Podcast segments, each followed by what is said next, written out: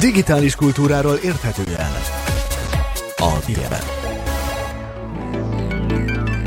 Az ünnepek idején találkoztam ugyanis az egykori műsorunk egykori net doktornőjével, Kicinger Szonyával, Bódi Zoltán arcán már a mosoly meg is jelent, és ő mutatta nekem azt a bizonyos képet, egy keresztemes mintás képet, amit, amit áldás látható, mégpedig QR kóddal. Ugye milyen jól néz ki? Le lehet ezt olvasni? Abszolút. Úgy képzeljétek el, hogy azt a társaságunkban egy kicsit régebb óta jelentkező Kovács Tücsi Mihály le is olvasta az okostelefonjában levő kamerával, és működik. De most ezt nem tudnák megcsinálni itt műsorban? Oda, oda mész a telefonoddal? Volt ilyen, volt ilyen amerikai botrány, ahol QR kódot tettek közé nyeremény szelvénnyel, és leolvasták és felvették a nyereményt. Mire? Kb. három, három perc alatt. Közben azért mondom, hogy hol hit, ott szeretet, hol szeretet, ott béke, hol béke, ott áldás, hol áldás, ott Isten, hol Isten, ott szükség nincsen. Ezt a szöveget tartalmazza, természetesen, mert ez a jól ismert házi áldás. Szonya maga a két kezével kötötte ezt a annyira, annyira aranyos egyébként. Igen, Zoli most próbálkozik egyébként a QR kód leolvasásával, egyelőre azért még lehet, hogy nagyobb felbontásban kellene látni. Vállal is ilyet Szonya? Tehát, hogyha mondjuk megbízunk, hogy... Nem ő készítette. Nem ő készítette. Nem ő készítette, ő csak továbbította, egy szatmári asszony készítette ezt a QR kódot.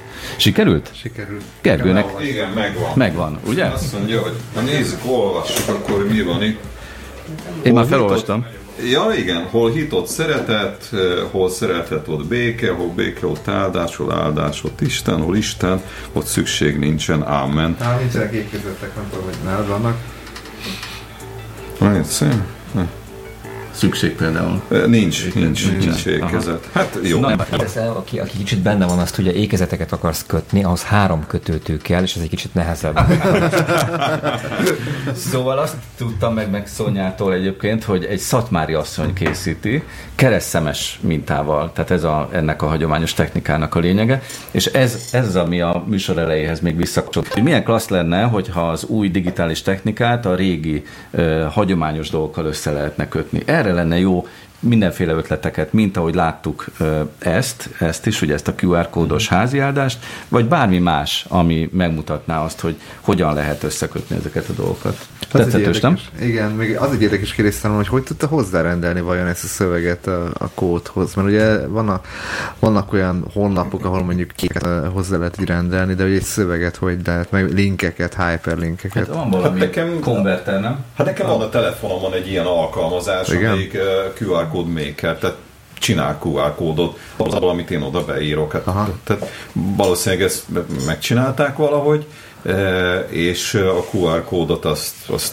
kinyomtatták, valószínűleg jó nagyban, és a néni megkötötte. meg- meg- meg- meg- Meghímezte a kódokat. Beregisztrálták, igen. Na, szóval ez, ez szerintem nagyon, annak ellenére, hogy egy, egy állóképről van szó, nagyon, nagyon vicces, nem tudom, hogy ki az, aki a konyhában mondjuk ezt a fajta digitális. Ez De, az de jó vicces poén. lehet, igen. Na hát ennyit fért a mai műsorba. Köszönöm, hogy itt voltatok. Bódi Zoltán, Justin Viktor, Herpai Gergely, illetve Csíkszeredában Pál Zelinda. Itt van ő még a vonalban velünk? Lehet, hogy itt van?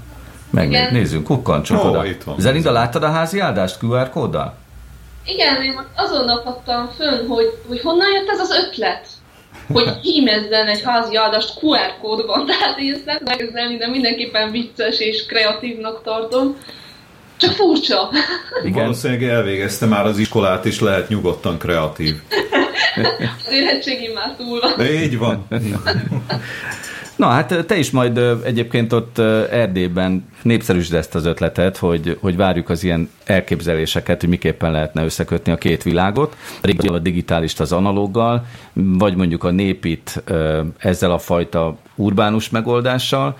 Szerintem az ilyen összekötögetéseknek nagyon nagy szerepe lenne a jelenkorunkban, úgyhogy jó lenne ilyen ötleteket látni, akár megvalósításokkal együtt. Köszönjük szépen Zelinda, hogy jelen voltál te is a mai műsorban, és akkor két hét múlva jelentkezünk újra a DTM-mel. Eddig tartott a mai műsor, és akkor viszont halással, viszont látással jelentkezünk két hét múlva.